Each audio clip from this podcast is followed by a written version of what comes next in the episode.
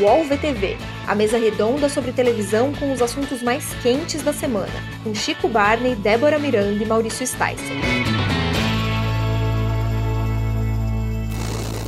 Olá, eu sou Maurício Sticer e está começando o podcast UOL VTV, com as presenças iluminadas, como sempre, de Débora Miranda. Olá! E Chico Barney. Satisfação inenarrável, meus amigos.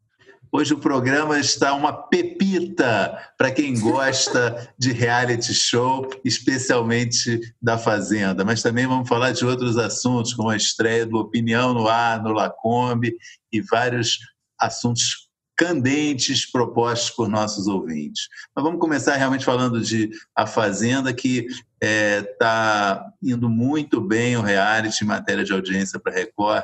Record está de sorriso daqui a aqui, praticamente todo dia com dois dias, dígitos de audiência.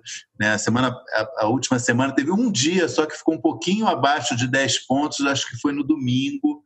Tá, assim, todo dia 10, 11, é, 12 pontos é um fenômeno, isso não acontecia há muitos anos.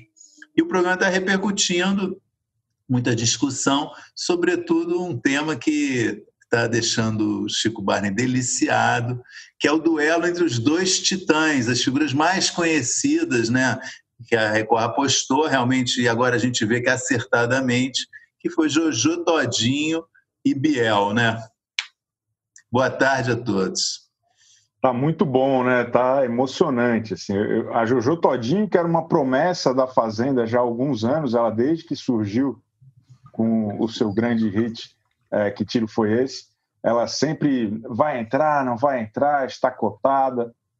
Conseguiu, final, a Record finalmente conseguiu liberar esse, esse grande passe, esse importante passe e está bombando, está sendo muito divertido, está sendo muito bom. Ela, ela tem um jeito de falar, de se impor, de, pô, é muito bom. Eu estou gostando bastante dessa, dessa temporada.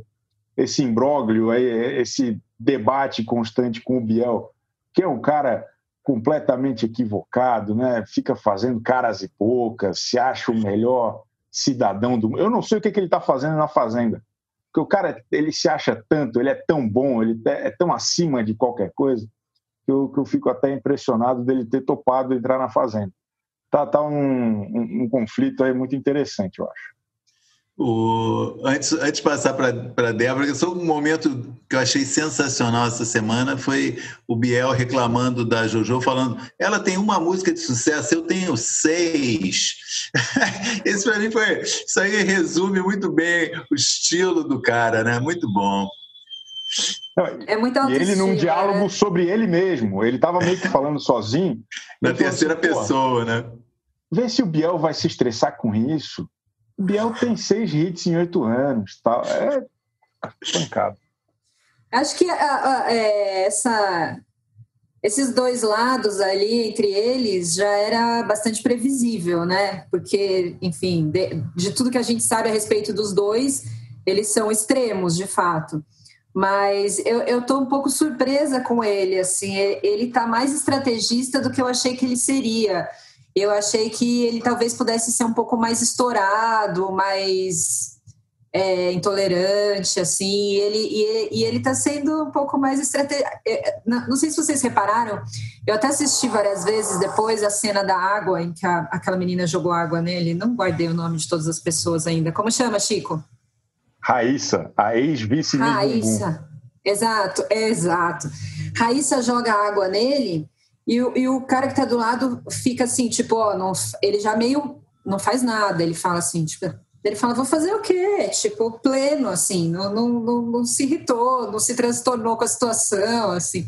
Então, ele está me surpreendendo é, é, é, pela, pela frieza dele um pouco ali. Obviamente, também ainda não rolou nenhuma cena muito, né, que, que, pudesse tirar ele do sério, assim, mas de alguma forma mais drástica. Mas ele tá me surpreendendo. Agora, a JoJo, ela é tudo que a gente espera e muito mais, né? É, ela, ela tá na casa dela, ela, ela solta palavrão, ela xinga todo mundo, ela não tá nem aí. E eu acho que na honestidade dela, na transparência dela e, e, no que ela acha justo ali, naquela indignação dela com tudo que ela acha justo, ela está ganhando muitas pessoas, assim. Eu acho que ela é uma, uma, uma candidata fortíssima. Acho que é uma galera do... muito... Ah, desculpe. Não, Não pode, uma, coisa, uma coisa interessante do Biel é que, é, eu, enfim, eu, eu acompanho, eu, eu conheço ele pela crônica policial, né? Nunca fui é, ouvinte da música dele, nem acompanhava a carreira dele. Eu, Apesar eu, dele ter seis sucessos. Apesar dele ter seis sucessos. Mas a ignorância é minha, não me orgulho disso, tá? É só realmente ignorância. Mas quando eu vi que ele estava indo para a Fazenda, eu imediatamente pensei é, acho até o Chico escreveu alguma coisa sobre isso, que é um rebranding, né? É a chance do cara reposicionar a marca. Mas o interessante é que ele não está fazendo isso. Né? Eu acho que ele está muito. E eu acho que isso é uma sensibilidade em relação aos tempos atuais. Né? Eu acho que ele não está preocupado em amenizar nada. Né? Ele quer realmente, é, não quer ser acusado das coisas que ele foi acusado, mas ele não está preocupado em passar a imagem de que ele é um bom moço um cara bacana. Ele está querendo passar a imagem do que, que ele acredita no que ele é mesmo. É, ele falou esses coisa... dias que pegava mal você ser imparcial, né? Ele, ele falou essa frase. Então, eu acho que ele está muito adaptado aos dias de hoje e acho que essa é uma estratégia que pode ser muito boa para ele, infelizmente. É, é, até pelo histórico da Fazenda. Ia falar isso. Algumas pessoas bastante né, curiosas, né? Dado do Labella. É, é Curiosas foi. e, e, não, eu acho interessante que mesmo esses dois lados, né? Que acho que num programa como a Fazenda seria muita pretensão discutir certo e errado, está todo mundo errado o tempo todo, e, isso, e por isso que é engraçado. É, é, mas eu acho muito interessante que os dois são muito polarizadores, assim, do mesmo jeito que a JoJo tem agradado muita gente, tem uma galera assim odiando ela, achando ela muito mal educada, querendo adotar é. o Biel, tadinho, um mocinho tão bacana. Então, é esse, esses tons de cinza da, da Fazenda, né, desse asilo Arkham que a Record monta todo ano, é um negócio muito interessante. E um negócio que eu estou gostando também é que, na comparação inevitável com o BBB 20, né, que foi aquele estouro, muita gente está comparando esse núcleo Biel, Cartolouco, não sei mais quem, com a turma do Prior no, BBB, tem uma diferença fundamental que, assim, os caras do BBB eram muito incompetentes. Eles eram incapazes de articular entre eles, deles mesmos saberem para onde eles iam, como eles iam, eles só se davam mal. Essa turma da Fazenda é esperta, como o Maurício Stasser falou. O Biel ele tem uma visão ali estratégica, ele sabe o que, que ele está se colocando, Cartoloco, os outros caras também. Então, acho que se a gente vai ter uma repetição aí de blocos hegemônicos aí de grandes torcidas, eu acho que pende muito mais a ser a turma do Biel do que ser a turma da Luiz Ambiel e da Jojo Todinho nesse caso, até pelo histórico da fazenda. Uma observação também que você mencionou, um tipo bem peculiar no, nesse jogo, é esse cartochato, né? É o, ele, é o, ele é o Robin do Biel, né? É uma dupla, entrou um Batman e Robin ali, e ele assumiu o papel de Robin e, pô, como o cara é chato, meu. Impressionante. É impressionante, mano. É, é, é. e, e o que mais me impressiona é a quantidade de fã que esse cara conquistou. Eu, eu sempre achei que ele era meio que um, sei lá, sobrinho de alguém na Globo, que a galera ia deixando ele lá no papel menor e, e deixa, vamos nessa. Mas não. A, a, turma, os cartoleiros, a torcida do Prior, todo mundo defendendo ele com unhas e dentes. É, é eu acho isso muito interessante. É, a gente deu uma matéria comparando ele com o Daniel, não sei se vocês viram. Não. O Leandro que fez, o Leandro é editor de Splash também, ele fez essa matéria comparando ele com o Daniel do BBB, porque, enfim, os dois não tomam banho, não tem higiene, são meio perdidos, assim, na vida, então, toma punição. Então, como cartoloco é o novo Daniel? Faz sentido, é, mas eu acho que eu acho que ele é, eu ia dizer que ele é pior, não é, é aí é difícil realmente saber. eu, eu, eu, antes de eu falar, eu já, eu já, eu já me contive. Para algum ser pior, o outro tinha que ser melhor, então não dá para entrar nesse tipo de comparação. Mas tá, tá um elenco muito bom, né? Eu acho que o público está acertando pela primeira vez em muitos anos, porque a primeira eliminação do Fernandinho Beatbox e a segunda do, do Mala, do JP, foi perfeito. Os dois caras estavam sobrando na história mesmo. É, vamos ver como vai ser essa terceira semana, mas todo esse elenco aí tá. Eu estou sentindo todo mundo funcionando ali. Tem alguns que vão estourar mais para frente, tem outros que já estão acontecendo. Luiz, o que, que é Luiz Ambiel? Pessoal? Eu ia falar isso, Luiz, Luiz Ambiel, Ambiel vem comendo pelas beiradas sorrateiramente ali, né? Não, ditando os rumos do Brasil em 2020. É mais um retrocesso desse governo, Luiz Ambiel. Eu estou muito fascinado, assim, eu estou achando divertido. Aí não sei se cabe a gente discutir isso aqui, apesar da edição da Record. Porque é, eu fico muito. Cabe, triste. lógico que cabe, por favor. Eu fico muito triste com o, o, o parece um desdém, assim. Enquanto, ah, porra, a gente, eles botam uns VTs de 15 minutos, juntando 15 histórias diferentes, sabe, sem nenhum direcionamento, com o Marcos Mion entrando super pouco, basicamente para fazer jabá do TikTok. Eu, eu, eu, sinto falta de um, sabe, de uma edição um pouco mais caprichada por parte da Record, porque já é um programa longo, todo dia com mais de uma hora, e além disso, os VTs são muito mal direcionados. Assim, eu acho que o programa ia ganhar uma, uma leveza, uma, uma agilidade com, com ajustes tão, tão, tão finos. Assim, é uma pena. Normalmente esse primeiro VT tem a sensação é, não é, é não, não, é o melhor que entra no início, né? É sempre um primeiro VT, acho que meio para é, falar, a gente está começando o programa, você que está chegando, tenta aí, né? Não tem uma, uma coisa de agarrar logo no início, né? é, tem essa sensação mesmo, uma coisa morna, né? E fora um problema que a gente já falou, você ontem falou no Twitter, você na segunda-feira falou no Twitter, eu também já escrevi, esse negócio de prova gravada, né? De prova da, da do poder da o poder da chave que chama? É, é, acho que é prova de fogo que ele chama. Prova de fogo, exatamente. Pô, a prova gravada, editada, esfria demais o programa, né? É, não, não serve como é, principal atração de um episódio, né? Porque acaba é. ficando um negócio bobo. Todo mundo já sabe o resultado. É, são provas longas, super sofisticadas, que eles têm um. Dá para ver que tem um esforço ali de engenharia muito grande, que às vezes acaba servindo para nada. Assim, acho muito fraco. Não, essa prova dessa semana era mega é, elaborada, muito bem feita, inclusive, meio um basquete em três níveis. Você tinha que jogar, uma, acertar a bola em lugares diferentes, super produção, e talvez por isso não dê para fazer ao vivo, mas precisava achar um meio termo aí, né? Talvez fazer um, provas um pouquinho mais simples, mas que pudesse entrar ao vivo, né? Porque é estranho mesmo a prova muito editada e gravada. Enfim. É, total. O... Só falando do elenco, ainda uma última observação, que eu, quando acho que vocês estavam falando, eu, eu não consegui falar. Tem uma, perso uma personagem que eu, que eu ainda não é, percebo, eu não entendo exatamente ela no jogo, não sei se isso também é um tipo, que é a Lid, né? Eu, eu, tenho uma sensação que ela ainda não entendeu o que ela está fazendo ali, ela não sabe o que, que é aquilo, né? não, não conhece a Fazenda, acho que não conhece esse tipo de reality posso estar enganado. Se, se ela estiver só fingindo isso, ela é uma gênia, né? Mas ela parece que não sabe o que, ela está fazendo ali. É um, é um, elemento estranho dentro do, do programa, né? Não sei se, o que, que você acha, Chico. Eu também acho. Ela parece que a qualquer momento vai estourar, parece que a qualquer momento vai dar algum problema muito sério. Eu gostei muito da discussão dela com a Mirella.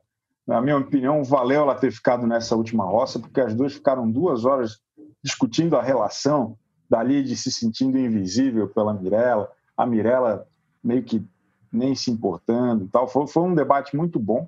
E o que eu gosto na, na Lid é que ela não tem vergonha de estar deslocada, ela, ela se, se juntou ali com a turma do, do Biel, dos caras ali, e, e eu estou achando divertida essa, essa inadequação dela.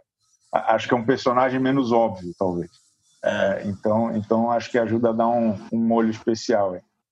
Talvez ela esteja sendo sábia de primeiro perceber qual é de cada um, né?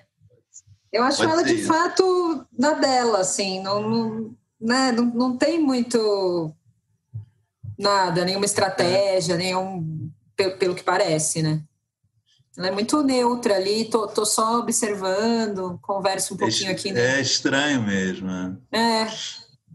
Bom, é, o outro assunto quente dessa semana foi a estreia do programa Opinião no Ar na Rede TV, um programa diário, matinal, quer dizer, começa de manhã 11h45, vai até as 13 horas, comandado pelo Luiz Ernesto Lacombe, assessorado, ladeado pela Amanda Klein e pelo Silvio Navarro, todos jornalistas, para discutir, comentar temas da atualidade. É, eu já escrevi assim sobre a estreia desse programa, eu prefiro deixar que vocês falem um pouquinho também, porque eu não quero me repetir. É, foi um acontecimento, pelo menos nas redes sociais, como festejou o Lacombe, o programa chegou ao, ao topo dos trending topics do Twitter, apesar de ter dado uma audiência bem baixa na estreia. Eu acho que foi tudo que a gente podia esperar, mas nem por isso causou menos indignação do que a gente achou que a gente fosse sentir, né? É, enfim, teve, teve para todos os assuntos negacionismo a respeito de Covid, é, homofobia, para falar é, o mínimo, assim, né? E aqueles argumentos de sempre, né? Ah, o mundo está chato. Acho que em algum momento as pessoas precisam entender que o mundo tem que estar legal em outros assuntos, né? Que esses assuntos não são os assuntos que vão tornar o mundo legal, né? Legal é outro tipo de coisa. Isso é, é, é, é outro nível de discussão, assim. É, teve gente falando que não acredita em nenhuma pesquisa. Teve, teve de tudo, assim. Eu acho que de tudo que a gente podia prever, mas para mim, pelo menos, me despertou a mesma indignação de sempre, de ter que repetidamente ouvir pessoas na televisão repetindo coisas que não tem nenhum embasamento científico, que não tem nenhum sentido, que geram ignorância, entendeu? O fato é esse. É, a Amanda, é, eu acho que ela foi quase heróica lá no meio, primeiro tentando falar, bom, eles todos se interromperam muitas vezes durante muito tempo, todo mundo falando junto, uma confusão ali que não dava nem para você entender é, o que eles estavam dizendo. É, quando ela tentou se colocar, ela algumas vezes foi quase ridicularizada, eu diria, e ela foi a única pessoa que trouxe argumentos, né? Explicou por que era importante não haver homofobia, por que era importante a gente falar homossexualidade, não homossexualismo. Enfim, ela tentou trazer dados básicos do, do senso comum, teoricamente, mas que lá aparentemente são coisas não aceitas, né? Não sei. É, participação do Siqueira, né? Tudo aquilo que a gente sempre já, já viu, já ouviu ele repetindo, né? Então, enfim, é, é um programa para mim. Eu acho assim, cada um, cada um é, é, pode ter a opinião que quiser, mas é, é, você negar coisas que são científicas, isso não é opinião, entendeu? Isso, isso não é. Você, você usar um canal de televisão aberta para reproduzir coisas que não têm nenhum embasamento científico, que são falsas, reproduzir preconceitos, comportamentos discriminatórios, tudo isso para mim é, é absurdo, assim.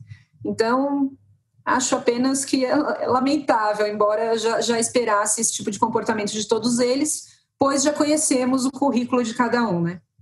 Chico, você chegou é a assistir? Uma, é uma pena porque é, vira, de certa forma, um aval é, é, quando isso é distribuído para outras pessoas em outros meios, né, isso não é mais um negócio que está ali nos, no, no, nos tubos de cano do WhatsApp, simplesmente. Isso está sendo referenciado de alguma forma por uma emissora de TV e isso para muita gente basta como um, um, um, carimbo, né? Como um não, isso aqui é uma notícia, isso aqui é um fato. Você viu aquilo no jornal, né? Então, acho que é uma responsabilidade muito grande, sobretudo, da direção da Rede TV, dos responsáveis, de quem anuncia na Rede TV. Eu acho que tem uma cadeia de, de problemática a ser explorada, porque não é brincadeira, né? não é posição política, pura e simplesmente. É, é uma responsabilidade. É, é, então, eu, eu, acho muito grave. Eu, eu acho uma pena que, que as coisas estejam caminhando para uma normalização disso em algum nível. É, porque é isso, né? Tem um cara lá tem uma coisa que assim é, é o Siqueira, como é que é o nome? Siqueira Júnior, fazendo aquele escarcel com personagens, ele próprio parece, eu falei do Asilo Arkham, ele parece um vilão do Batman, né? E, e, e né, num, num, negócio, programa policial, lúdico, né? entre várias aspas.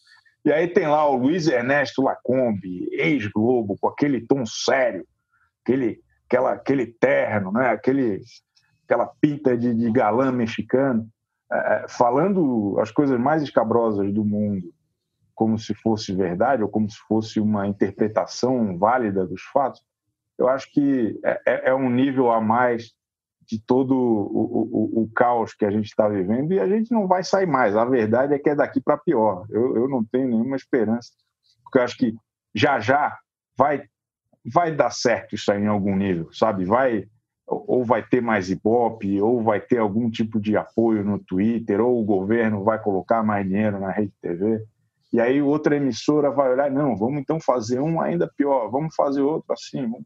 Eu não sei, eu, eu fico um pouco desesperançoso. De qualquer forma, é genial o que o Lacombe fez com a própria carreira. Né? Era um, era um, o cara saiu do, do, da Globo, né? era um comentarista que não, um apresentador de esporte que não se encaixava nesse, nesse padrão cartolouco da Globo. Ele era o cartossério, é, mas enfim. É, é, e aí ele se reinventou, ele virou ali o, o tiozão do Zap na Band, né? começou simples, aí viram que não, não, mas peraí, quando ele falou lá da menina Ágata, não sei o quê, defendeu os policiais, viram, viu que ali era um caminho, investiu nisso e virou um, uma marca, né? a marca da, da, da interpretação alternativa dos fatos. Tem quem gosta. É, e sintomático de alguma forma que um dia depois da estreia do Opinião no Ar, a Rede TV tenha é, comunicado ao Boris Casoy que ele está fora da emissora. Né? É, Boris Casoy é, apresentava o principal telejornal da emissora desde 2016. Iniciada a pandemia, ele, ele ele se recolheu ao isolamento, mas continuou participando, fazendo intervenções é, no telejornal diárias, ganhando metade do salário, como vários outros funcionários é, que estavam em quarentena, e foi dispensado. É, só só é, leva a crer que, embora ele, ele seja, enfim, uma figura com conhecidas posições é, de centro, né, uma figura conservadora, que eu acho que não era conservador o suficiente, talvez, nesse momento da Rede TV. Né? Isso ficou uma especulação minha, pensando aqui sobre o que pode ter levado a Rede TV a tomar essa decisão. Né? Agora a gente tem o Lacombe, né? não precisa é, do Boris Casoy. Né? Acho uma, uma coisa lamentável também. É porque o Boris sempre foi um, um jornalista muito sério, assim, né? Muito reconhecido, né, muito experiente, enfim, na televisão. É, acho que a gente precisa ver que caminho eles vão seguir aí com os outros telejornais, mas a tendência, né, o que mostra é que eles estão de fato querendo seguir um, um outro caminho, né, de jornalismo, um outro, um outro, um outro rumo ali que eu acho que não, não vejo nem como é, liberal, progressista, nem conservador, é, é, é outro, é um terceiro ainda para mim, né? Que é, que é essa linha de raciocínio de é, opinião no ar, né? Vamos transformar em opinião assuntos que não, não, não, não são opinativos, na verdade, né? Tá no ar, então, tá no ar. então, acho que mostra uma, uma tendência de seguir por esse caminho, né? É, não, não, é jornalismo, mas... né? É ficção especulativa. é isso.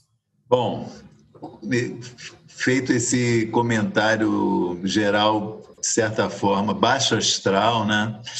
Eu acho uma boa oportunidade da gente mudar de canal. Antes, queria só convidar o nosso ouvinte a assinar o nosso podcast nas suas plataformas preferidas de, de, de publicação de podcast, onde quer que você nos ouça. E é isso. Vamos mudar de canal? Prepare-se. Eu, Otaviano Costa e o UOL trouxemos um programa de tele... Não, não, peraí, melhor. Um laboratório de entretenimento. O Otalab no UOL. Sim, um programa ao vivo com participação de famosos, anônimos, colunistas do UOL e muito conteúdo do Brasil e do mundo. Essa mistura de elementos será ao vivo, na home e em todas as redes do UOL. Anote aí para não esquecer, viu? A nossa experiência será toda quinta ao vivo. Vem comigo, Otalab no UOL.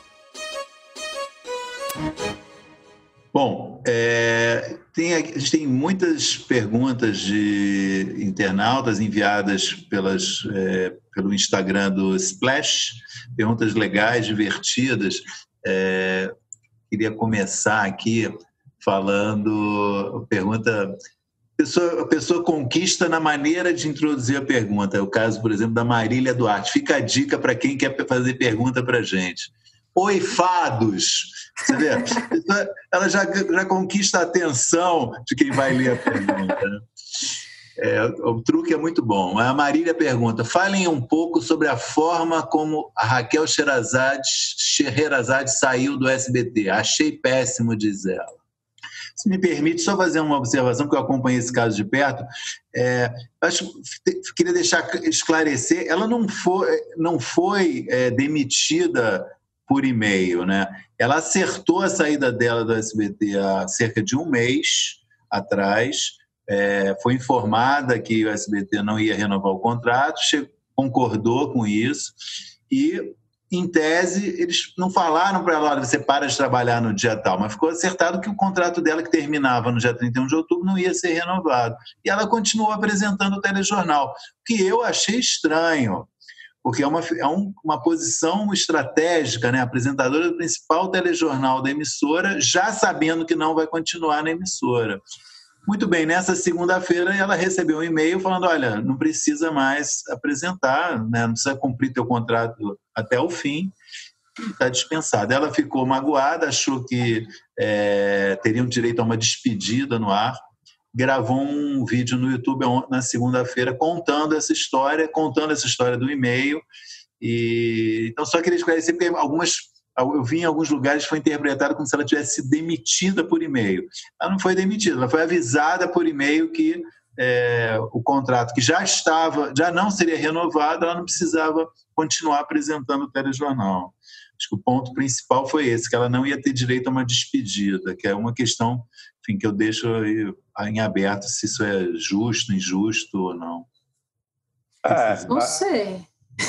Também não. Acho que, enfim, está conversado, está combinado. Não, não sei se, porra, até no tempo de pandemia, né, vai esperar ela chegar lá em Anhanguera para falar: Ó, oh, você não vai apresentar? Acho que por e-mail também tá bom, não, mas não sei, não sei como é que deveria ser. Eu, eu não sou um especialista em RH.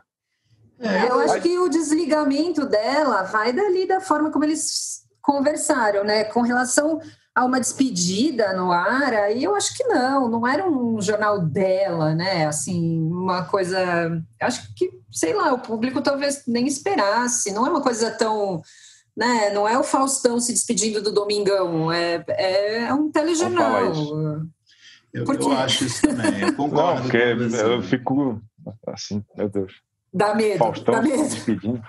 Outra, outra coisa é o fato do porquê que o SBT decidiu não renovar o contrato com ela. Isso eu acho que é uma outra questão, né? Que a gente pode até tratar. Ela mesmo, né, numa entrevista que ela deu ao Léo Dias, ela atribuiu isso, entre outros motivos, a pressão que o Luciano Hang da Avan fez sobre o SBT, né? Ele é um dos principais anunciantes da emissora e desde o ano passado ele pediu publicamente a demissão dela. E ela acha que isso pode ter influído e se isso realmente ocorreu é lamentável, né? Porque uma emissora de TV ceder a pressão de patrocinador e afastar um funcionário por causa disso é de quinta categoria. Se isso realmente aconteceu, é é de quinta categoria. Eu não tenho informações que comprovem, mas é, é o que ela disse, né? É, mas acho que por um alinhamento político, é, é concordando ou não concordando, sendo uma demanda do, do Luciano Hang ou não sendo, está claro que a, a, a Sherazade estava sobrando ali no SBT.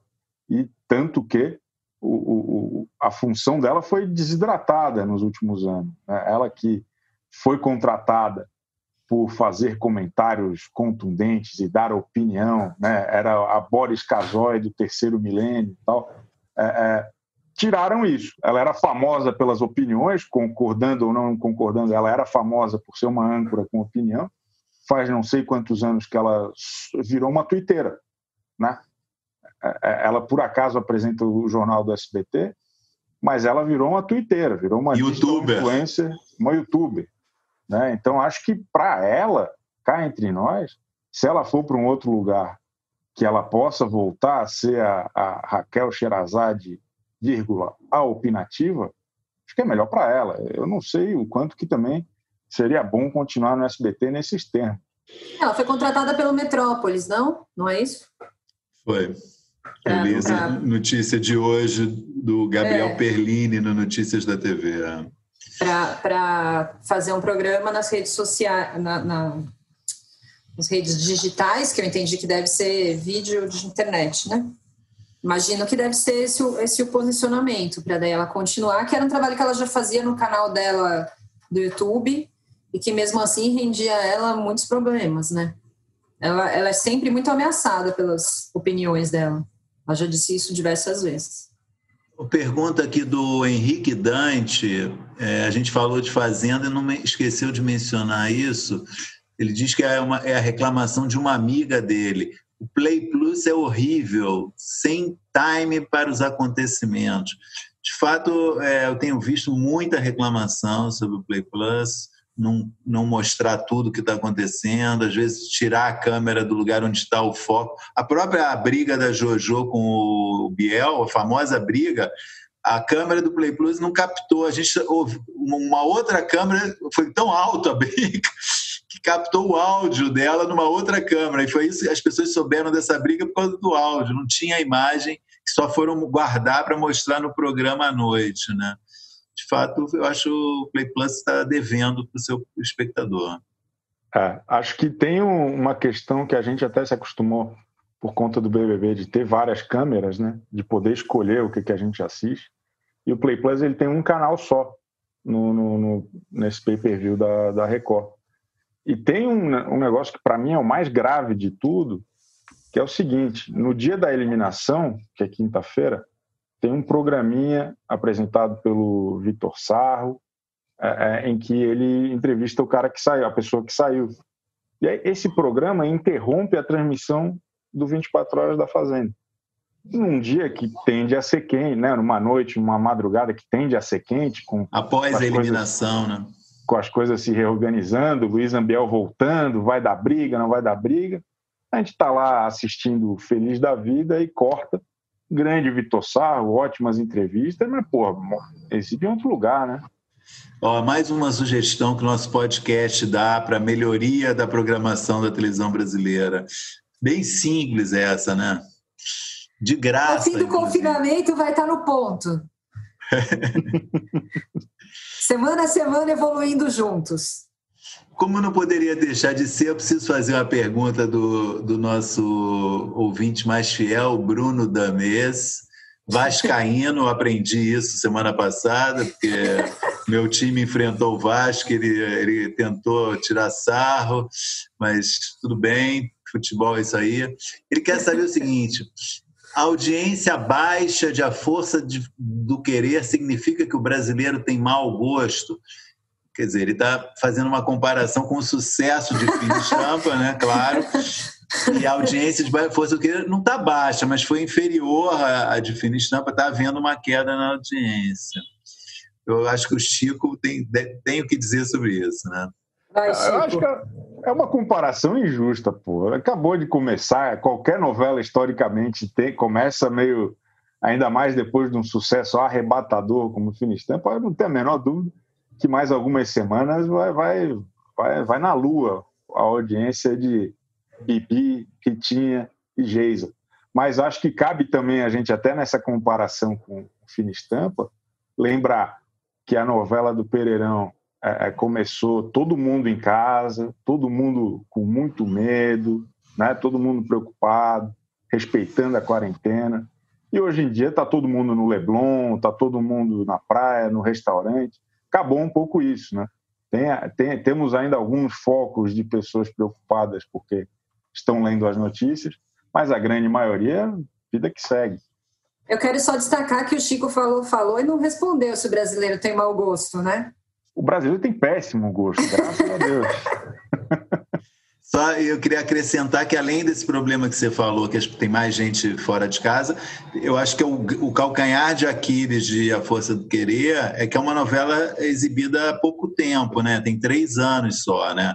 E a Fina Estampa é uma novela de 2011. Acho que isso faz bastante, pode vir a fazer bastante diferença nessa reprise por mais que Geisa e Bibi sejam personagens e, e Ritinha sejam personagens que magnéticas, é, pode ter uma, um certo público que acha, ah, mas eu acabei de ver é. essa história, né? Eu estou até ah. sem vocabulário para interagir com o Maurício hoje, tá, tá difícil. tá, tá, tá ousado hoje. Boa, boa. É, uma pergunta, eu não entendi da onde, por que, que foi feita essa pergunta, mas eu acho a pergunta interessante. Queria jogar para vocês. Eu não vou, eu não vou. É, é, um, é um tema interessante.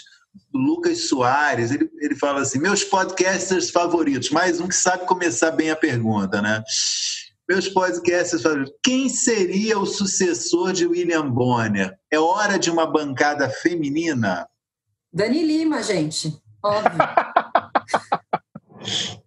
Você acha que isso é o lobby da Dani Lima? Essa pergunta é, é, é, é o fã-clube da Dani Lima que mandou?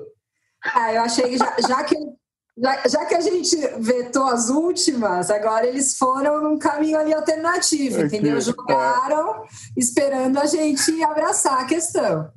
A verdade é que. Eu... Mas eu acho a Dani Lima ah. excelente. Acho que talvez não para ocupar ainda o espaço do Bonner, eu... mas eu acho ela de fato excelente. Agora, quem, quem teria experiência suficiente para ocupar o lugar dele? Quem, gente? Talvez eu, eu, se, eu seja o responsável por essa pergunta, porque é. no sábado eu sugeri, e eu, e eu tenho convicção disso, que a Aline Midlege está pronta. Eu, eu, sou fã número um, sou fã de carteirinha do trabalho dela, acho uma excelente apresentadora. E, acho. Vi, é, é, tive a oportunidade de vê-la no Criança Esperança, na tela da Globo, e falei assim: pô, tá aí. É, o horário era mais ou menos do Jornal Nacional. Acho que tá pronta, pô. Tem que.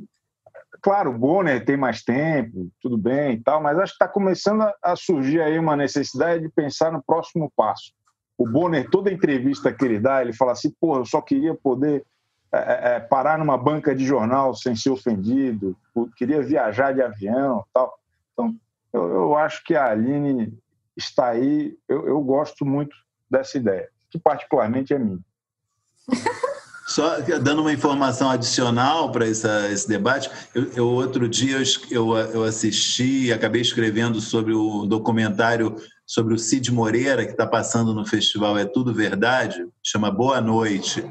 E aí eu fui fazer um levantamento, o, o CID apresentou o Jornal Nacional por 26 anos. Do primeiro dia, setembro de 69, ou agosto de 69, até é, 1996.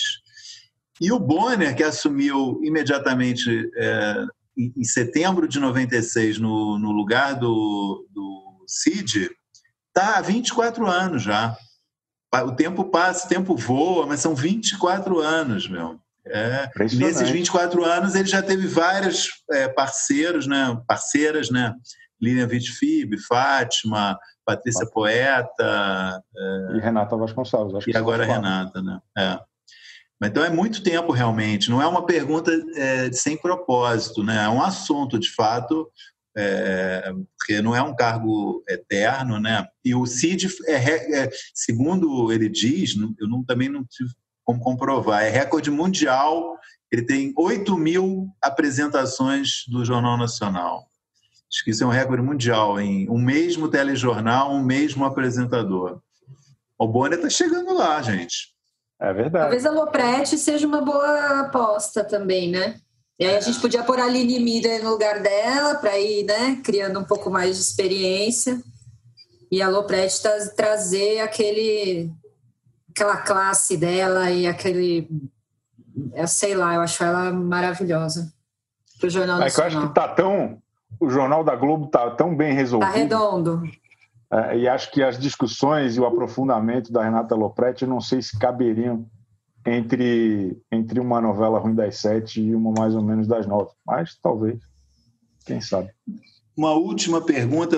Olha, queria mais uma vez dizer que o, o, nível altíssimo das nossas das perguntas, coisas muito boas. São duas perguntas é, sobre a Xuxa. Acho que isso foi motivado por uma nota nessa semana do Fefito, que ele publicou falando de projetos da Xuxa em diferentes mídias. E uma pessoa, perdi a primeira, que perguntava se de fato tem chance da Xuxa ir para Globo e a, que eu já vou achar quem falou, e a pergunta da Amanda Guedes, que é qual, eu acho que é uma pergunta mais interessante para a gente responder, qual projeto seria interessante para a Xuxa na Globo? Se eu acho quem fez a primeira pergunta. A primeira é do Tiago, que é quais são as verdadeiras chances, Tiago 12, verdadeiras chances da Xuxa voltar para a Globo. Eu, eu acho, assim, é, imaginando projetos para a Globo, acho mais interessante a gente falar eu, eu acho que a Xuxa podia fazer um talk show, assim. Aquele pro, primeiro programa dela na Record, que era um pouco uma, uma um projeto dela ser uma Ellen DeGeneres, né? Deu totalmente errado, uma coisa grandiosa demais e é, eu acho que não tinha elenco também para isso. Mas eu acho que ela num canal é, pago, talvez, é, poderia render um, uma. Eu acho que ela poderia ser uma boa apresentadora de um talk show. Assim, acho que daria boas conversas, as pessoas gostam dela, acho que ela se expressa bem. Essa é a minha sugestão aqui. Acho que ela precisa de uma coisa sem roteiro. É, a Xuxa está na melhor fase da vida dela, eu acho. Assim. Exatamente. Assim. Ela está na internet, ela opina, é, é, ela não tem mais medo de falar sobre nada, ela está ali meio é, livre de amarras ali, eu, acho que passar isso para a TV é, é, o maior trunfo que algum canal poderia ter, assim, tra trazer essa Xuxa honestona ali, que todo mundo gosta, todo mundo cria aquela identificação quando ela, ela fala dos assuntos, foi lá e falou que a mulher do Leblon tinha que ter tomado não um tapa na cara mais dois, enfim, é, é, essa Xuxa aí para a TV seria incrível, né, seria precioso. Precisa ver que, que, quem bancaria isso, né? Que, eu, que tipo de. Fala, eu tenho um projeto, eu tenho um projeto que fecha perfeitamente com isso. Sem roteiro, sem amarras, fala o que quer.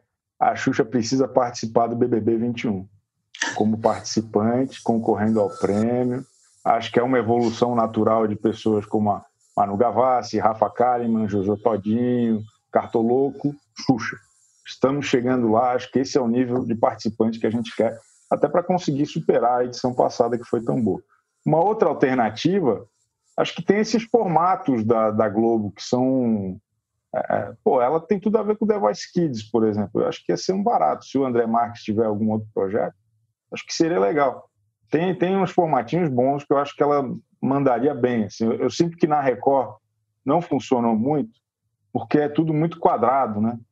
Botar a Xuxa para ler um teleprompter, que é meio parecido com o dos Justos, com não sei quem. Não, mas é, ela com a liberdade, com o jeito de trabalhar lá da, da, da galera dos formatos da Globo, acho que é bacana também. Então, deixamos aqui várias sugestões para o mercado, todas gratuitas, mais uma vez. Vocês façam bom uso do que a gente pensa aqui. E estamos chegando aqui na reta final do programa. É, já fico feliz que eu fiz a Débora rir bastante já hoje aqui. Estou satisfeito. Começar com os melhores e piores da semana, começando com os melhores. Débora, qual que é o seu destaque positivo? Gente, eu quero destacar só um negócio que eu anotei no meu celular porque era de madrugada e agora não consigo desbloquear o telefone. Aqui. Eu estava zapeando nas últimas madrugadas e eis que eu encontrei um negócio chamado Sessão Preto e Branco na Rede Brasil. É uma, apenas uma preciosidade da televisão. São só séries antigas, antiguéssimas, assim, tipo Superman, mas uma versão muito velha, Zorro, Família Adams. É, eles ficam passando isso ininterruptamente durante a madrugada. É, é maravilhoso. Se, se vocês não, não estiverem com sono, abram Rede Brasil e assistam isso, porque é, é, é, precioso. Tem algumas que o áudio é um pouco ruim, é porque é dublado e muito antigo, então às vezes tem algumas que, que não dá direito para entender tudo, assim. Mas a maioria, ah. uma qualidade ótima e, e inacreditável. É a Rede Brasil, não a TV Brasil. Não, Rede Brasil. Ah, é, é, é, um canal que eu não sei o caso desses programas, mas já foi é, alvo de acusação de é, uso, mau uso de direitos autorais. Não sei se é o é. caso desse que você viu. Eu não sei. Uso também. alternativo. Eu, eu vou ser é, sincera. Uso alternativo. Uso alternativo. Eu vou ser sincera que eu nunca assisti esse canal, vou, vou ser bem sincera. Eu tava, eu tava zapeando entre os canais abertos de madrugada, falei, ah, vou ver o que, que tá passando tal. A maioria é igreja, né? Você vai indo, indo, e é só horário de igreja. E aí eu encontrei as séries. Achei muito legal. Eu assisti todos os últimos dias.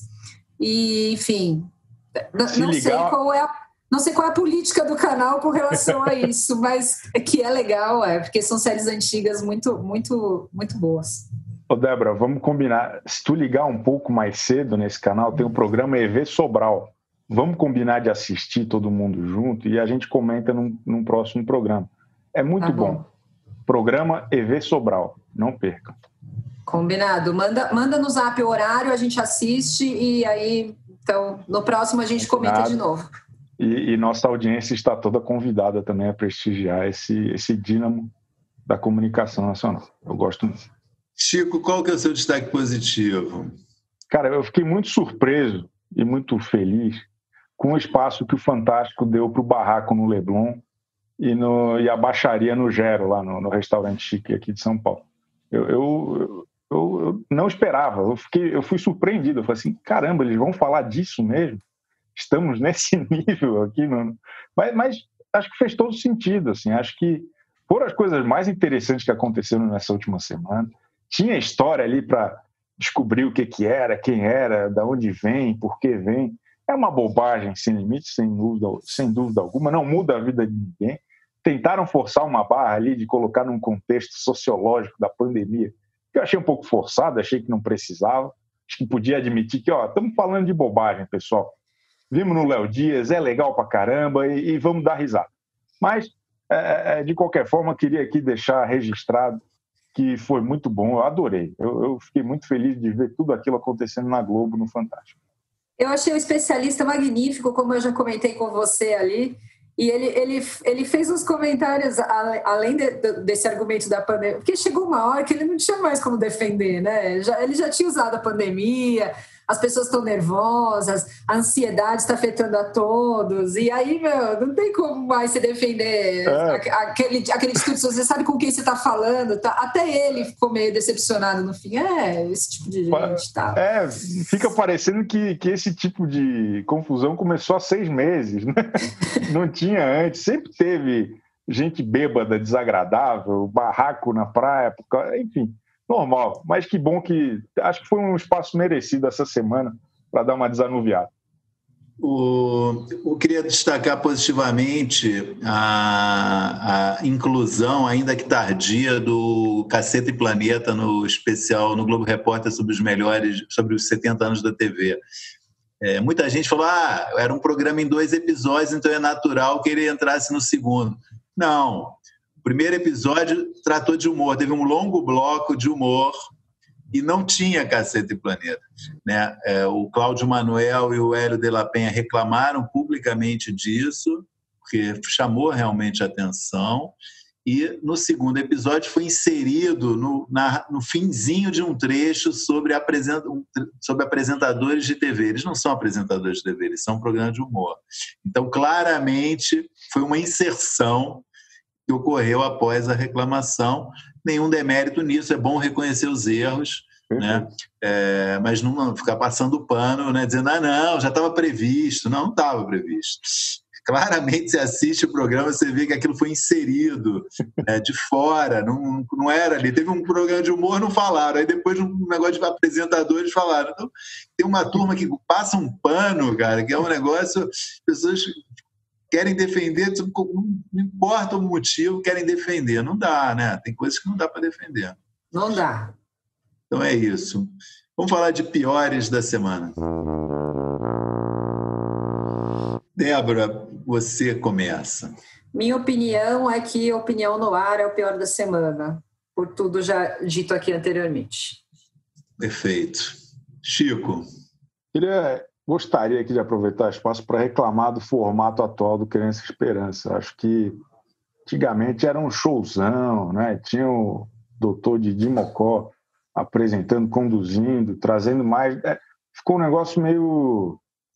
Eu, acho meio flat. Assim, é, é, não emociona, não diverte, não engaja. Não por acaso, a minha humilde opinião, perdeu para a Fazenda na segunda-feira, o programa principal, né, especial. Por mais que tenha sido esse ano com uma série de, né, de, de gambiarras ali, de, de outro tipo de proposta que não era doação, né, era uma outra, um outro esquema.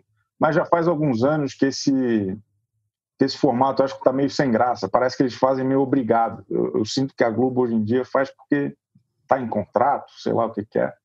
Mas eu acho uma pena, assim, porque eu tenho boas, boas memórias do Criança Esperança, que sempre criava um grande factoide, tinha uma, uma brincadeira, tinha, enfim, saudade do Criança Esperança de outra de outrora. O, mas é a primeira vez que não tem doação, né? O formato já realmente mudou, já tem mudado. É, eu, foi a primeira vez que é, tem doação. Eu falo do formato do programa mesmo, né? Que já faz alguns anos que é. Durante, durante, um período tinha aqueles embaixadores, né? Que era o Flávio hum. Canto, Dira, Paz, é, não lembro mais quem. Que iam lá Leal. mostrar que o dinheiro dado estava sendo bem investido, né? É, é virou um programa que me parece um negócio que na grade normal passaria sábado às seis da manhã, sabe? É, não, é, não é competitivo, não é interessante, não é emocionante. Acho que falta um, um negócio mais entretenimento ali para misturar e para nos envolver, porque eu acho que precisa, né? É, demanda isso de alguma forma a institu só, só, só, sobrou o lado institucional, né? Não, não tem mais muito, muita diversão, né? É, e aí, o, on, na segunda-feira, o programa Adulto Desesperança ganhou, que era a Fazenda. Entendeu? Eu, eu brinquei com as palavras. Pegou, pegou? Tá. É, eu queria, eu ia fazer um. Meu pior da semana vai ser um. Tentar fazer uma coisa mais conceitual aqui, que é o seguinte esse Opinião no Ar, que a Débora elegeu como pior na semana, é, certamente deve estar muito feliz de estar sendo eleito como pior da semana aqui pelo nosso podcast. E está muito feliz de ter ouvido críticas. O programa, eu acho que ele, evidentemente, tem um pouco essa proposta mesmo de chocar, de chamar atenção, de ser compartilhado no, WhatsApp, no Twitter. Então, eu vou me abster de dar um voto de pior da semana. Meu voto de pior da semana vai ser o meu silêncio. É um voto de protesto contra é, isso que aconteceu. Boa, boa. Virando as costas, é isso aí. Exatamente. Se pudesse, eu virava as costas e ia embora. Boa, boa. Mas eu não vou fazer isso, porque antes a gente ainda tem que ouvir as efemé a efeméride da semana. Obrigado, muito obrigado pelo prestígio, por continuarem aqui conosco. Porque aqui não tem só opinião no ar, aqui também tem lembrança, memória no ar. Há exatos 34 anos e 4 meses e um dia, estreava o show da Xuxa na tela da Globo. Comentamos dela aqui recentemente. Eu acho muito impressionante notar a influência que o programa teve, apesar de ter durado só seis temporadas. Quando eu, eu, lembro do show da Xuxa, parece que foi um período longuíssimo. Nossa, a minha vida toda, praticamente. Foram seis anos só, até 92 até o finalzinho de 92, e acho que a gente até hoje vive num mundo que é consequência direta do show da Xuxa. Eu acho isso muito impressionante, esse, essa relevância cultural que ele tem, além das paquitas, do dengue, do moderninho, tem foi Mas ela primeira... emendou um programa no outro, né? Foi, ela foi emendando um no outro, né? Mas eram animais muito diferentes, né? O show da Xuxa era aquele que tinha, de fato, as paquitas. A nave. O moderninho lendo a, a, a cartinha. Tinha Caverna do Dragão, He-Man, Tartaruga Ninja. Então é, é um negócio, é um, é um legado que ficou que, assim, a gente vive num mundo imaginado pela Xuxa e por Marlene, Marlene Matos. E daí, acho que, conectando com o que a gente falou recentemente aqui neste mesmo episódio, ela pode voltar para a Globo a tempo de celebrar os 35 anos, né? um marco aí, uma efeméride deste, desta estreia tão importante. O programa infantil mais influente de todos os tempos. Muito bem. Então é isso. Acho que a gente está encerrando o podcast dessa semana. Obrigado a quem nos ouviu. Obrigado, Débora, Chico e a todos mais. Vamos ficando por aqui. Falou. Tchau. O AlvTV tem apresentação de Chico Barney, Débora Miranda e Maurício Sticer. Edição de áudio de João Pedro Pinheiro e coordenação de Débora Miranda e Juliana Carpanês.